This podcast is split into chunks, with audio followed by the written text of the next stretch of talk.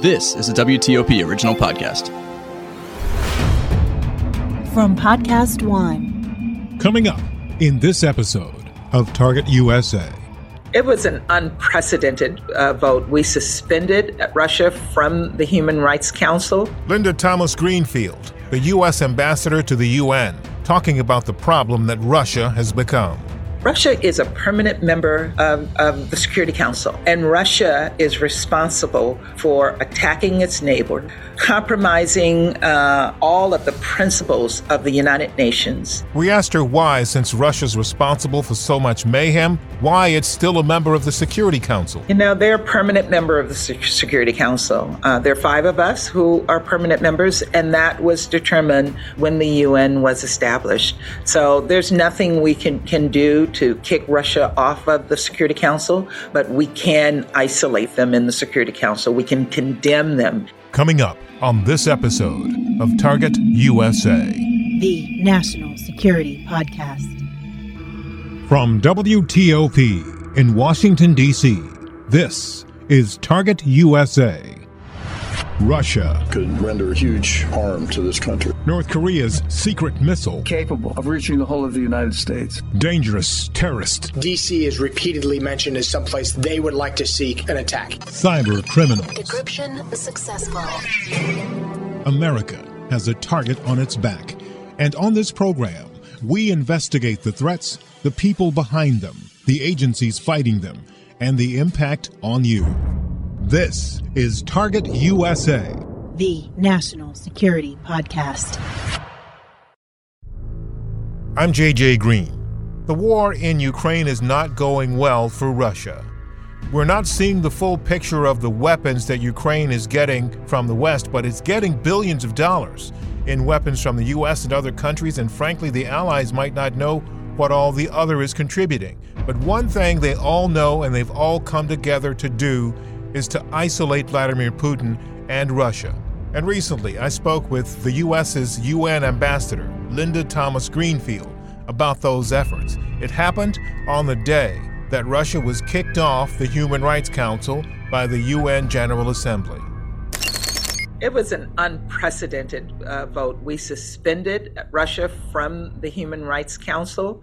Russia is a permanent member of, of the Security Council, and Russia is responsible for attacking its neighbor, compromising uh, all of the principles of the United Nations, uh, attacking the sovereignty and and uh, the border of, of a country and committing uh, gross human rights violations and war crimes.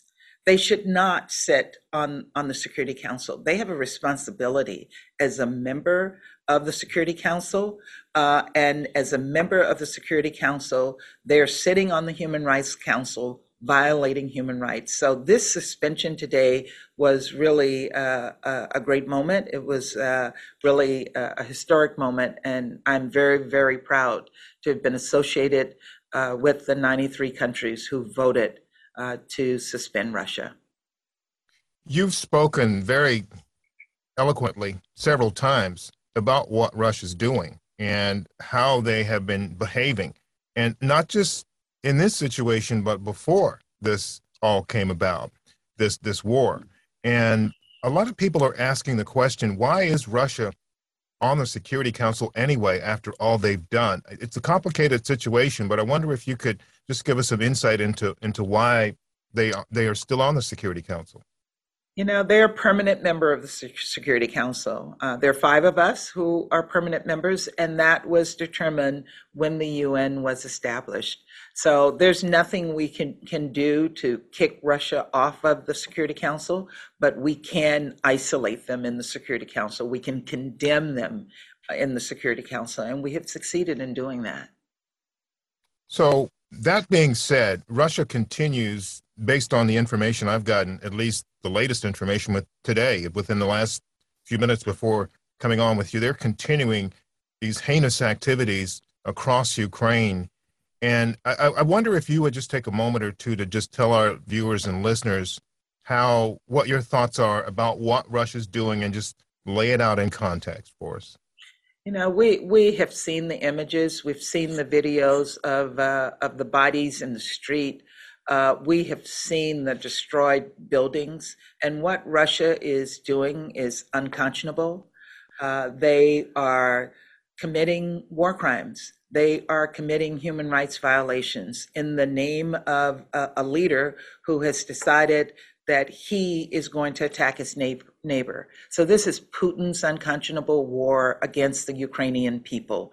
And thousands of lives have been lost, uh, innocent Ukrainians, but also Russian soldiers whose bodies have been left in the street where uh, no one is there to pick them up or, or, or, take them home to, to their mothers. So this is not just uh, a war that Russia is is carrying out against the Ukrainian people. What he's doing to his own people is is is something that Russians themselves ought to question, but it is also an attack on democracy. And that's why it's important that we and other countries are engaging on this aggressively, uh, because this is an attack on democracy. It's attack. It's an attack on our freedoms, and it's it's an attack on the UN Charter. And we all have to stand up against uh, Russia's aggression. The word that comes to mind when I hear you talk about this is dereliction dereliction of duty as a global citizen, as a neighbor, as a leader, and just as a human being. And, you know, I'm not going to go down that rhetorical road asking what is in his head because nobody knows.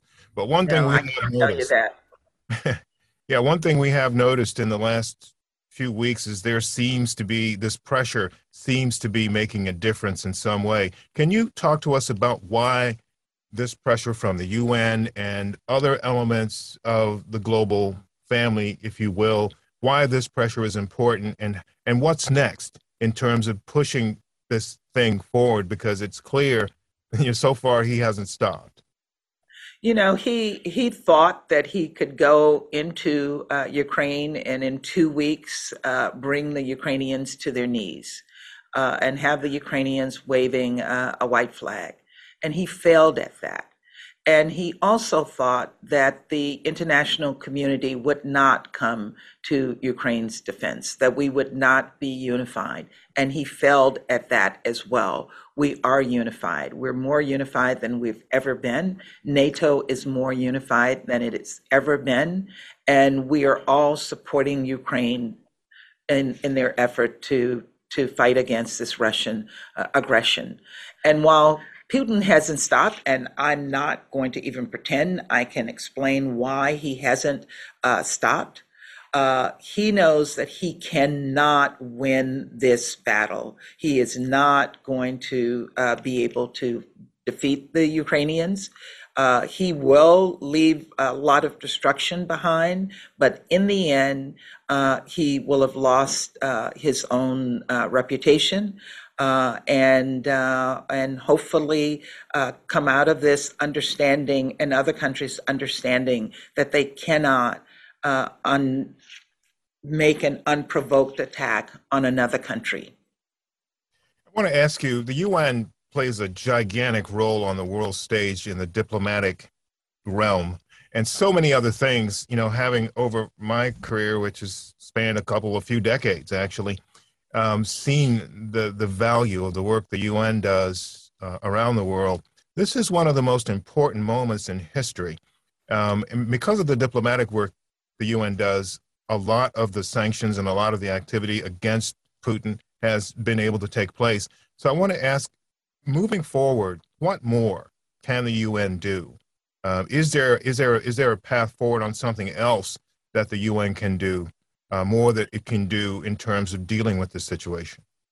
Well, first and foremost, the UN can uh, help uh, to uh, gather the evidence. There's a UN Commission, UN um, High Commission, um, uh, sorry, a UN uh, Human Rights Council Commission of Inquiry that has been established. And that commission of inquiry will play an important role in gathering the evidence so that when we bring uh, uh, prosecutions forward, we have the evidence that is needed to hold Russia accountable. And that will be a key role that the UN can play in the future.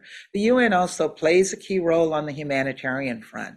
Uh, UN humanitarian uh, workers are on the front lines of, of, of this fight. They are meeting uh, Ukrainians who are crossing the border into neighboring countries. I met with a number of them when I was in Romania and Moldova over the weekend. Many of them are inside uh, Ukraine, supporting Ukrainians directly. Uh, and that is an important responsibility that the UN has to provide the humanitarian support, the welcoming uh, um, arms to Ukrainians who need the protection of, of the United Nations. You know, I did see some of the video from your trip while you were there in Romania, and um, you know some of the some of what you talked about. Well, obviously it was heartbreaking, and having been in war zones for many times myself, can't imagine what this one was like. But I wonder if you could share what your thoughts were as you were engaging with some of those people who were victims, and and just seeing essentially what was unfolding in that region. Uh, it was extraordinarily emotional. Uh, I have a very, very hard time controlling the tears when I have four women in front of me, all crying and telling uh, their stories of sorrow and, and the horrors that they have experienced and, and the nightmares they're having about what is happening in their country. One woman told me she spoke to her husband, she'd left Odessa and she spoke to her husband and he said there's an attack going on right now very near our home and and she knows that she fled and she's safe with uh, with her son uh, here we were in um, Romania, but she doesn't know if her husband will get out alive. Uh, she doesn't know if she will have a home uh, to go back to. Uh, so it, it, it's it's sad and it's really uh, emotional uh, to hear these women. And while they are being welcomed with open arms, they were uh, um, being given uh, uh, meals, I had the opportunity to talk to Jose uh, Andres while I was uh, there, and and and his organization providing hot meals for them, and they're getting that kind of support. But that doesn't take the hole out of their hearts that they are feeling for not knowing what is happening to their home. Uh, one woman, I, I asked her where she was from, and she said, "I don't know whether to say." I live in Kiev or I used to be from Kiev. And I can't even imagine that happening in, in, in my own life. I mean, we're, we're talking about 4 million people who, in a matter of six weeks, crossed the border and left their homes behind. 10 million total who have been forced out of, out of their homes. 6 million people as, as displaced people inside of Ukraine and not knowing uh, where they are going to get their next meal, uh, in the cold, uh, without water, uh, without food. And, and hearing um, uh, bombs being rained on them uh, all day and all night long. It, it's more, none of us expected this kind of event to take place in Europe in this day and at this time. That is exactly why so many of the people that I've spoken to are so grateful the U.S. is taking the leadership that it's taken in this in this process. And you know, you are the highest ranking U.S. government official that I've been able to speak to. But you know, in addition, I've spoken to ambassadors and foreign ministers and um, other people of leadership in leadership from other countries, and they have all expressed to me just how grateful they are. And certainly, I've been talking to folks from Ukraine, and they're so grateful for the role the U.S. has played so far. And I just wonder if you could just summarize for us before you have to go the importance of the role the U.S. has played and why it's so important to President Biden and the people on your team. You know, President Biden has been clear. This is an attack on democracy. Uh, it is a an autocracy trying to uh, force its way uh, into another country, redrawing borders, changing uh, uh, the the the world order, and we have to stand up. And we're we're the largest country uh, opposing this, but we can't do it by ourselves. Uh, so we we have worked in unity with our our European colleagues. Uh, we have worked in unity with the Ukrainians, and and I have to say, the Ukrainians Ukrainians have been extraordinarily brave.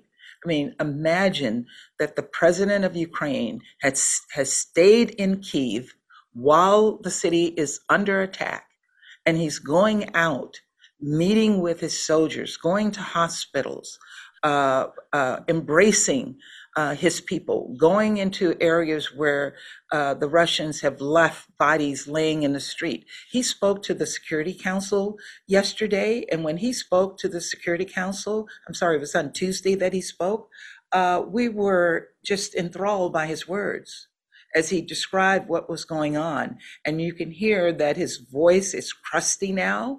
It's not the same smooth voice that he had when this started because he has been standing up and speaking for his people. So we have to stand with them. We have to support them and we have to embrace them uh, as they uh, fight this battle for, for their lives, for their future, for, the, for their country and um, and there's no better cause than the fight for democracy. Well, Madam Ambassador, it is such a pleasure to talk to you today, and um, uh, you know I I need to go. I know you need to go. Uh, yeah, I need. You. I could I could talk to you for all day, but I know you have to go. But I want to ask you one more thing, if I can, before you go. Today is a historic day for the Supreme Court, um, and you made history as well. So I wonder if you could just share with us, just for a few seconds, what it's like to be an African American woman in the position that you are on the global stage. Well, I, I certainly don't see myself as being historic. Uh, there, there, uh, there have been African American women in this position uh, before, uh, but I do feel personally uh, that this has been a, a, historic moment in my own life uh, given where I started. Uh, I grew up in the segregated South. I uh, grew up uh, in a poor family. Uh, so to be where I am, given where I started from, uh, is really extraordinary for me and for my family. But also on this historic vote today for our uh, Supreme Court uh, member. I am uh, so proud of, of Ketanji Brown, uh, she is she is making history. Uh, this is a historical moment, and I am so proud that I am here to witness that and to be part of her making history. That's U.S. UN Ambassador Linda Thomas Greenfield. That's it for this episode of Target USA. Coming up in our next episode, Vladimir Kara-Murza has been poisoned twice by the Kremlin and survived. His wife, Evgenia, is concerned they will try it again. When you are getting such special treatment from the Russian government, it means that your work is actually getting noticed. She said the Kremlin's spies are relentless. They know exactly who you are and what you do. He was only given a 15 day jail sentence for a bogus traffic infraction, but she fears the sentence may be a lot higher. They failed in their attempts to kill him. Now they want to imprison him to keep him away from his work. That's coming up on the next episode of Target USA. In the meantime, if you have any questions or comments about the program, send me an email. You can reach me at jgreen at WTOP.com. The letter J, the color green, one word, at Whiskey Tango Oscar Papa. jgreen at WTOP.com. Also, please subscribe to our podcast and follow us on Twitter. We're at TUSA Podcast.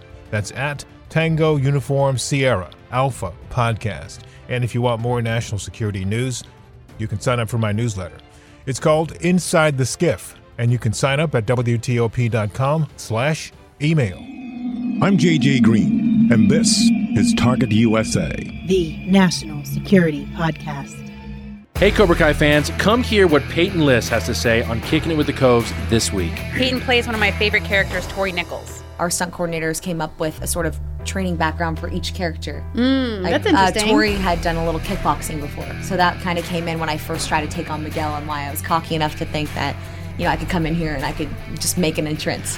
Listen to Kicking It with the Coves now at Apple Podcasts, Spotify, Podcast One, and wherever you can sweep your leg and get the podcasts.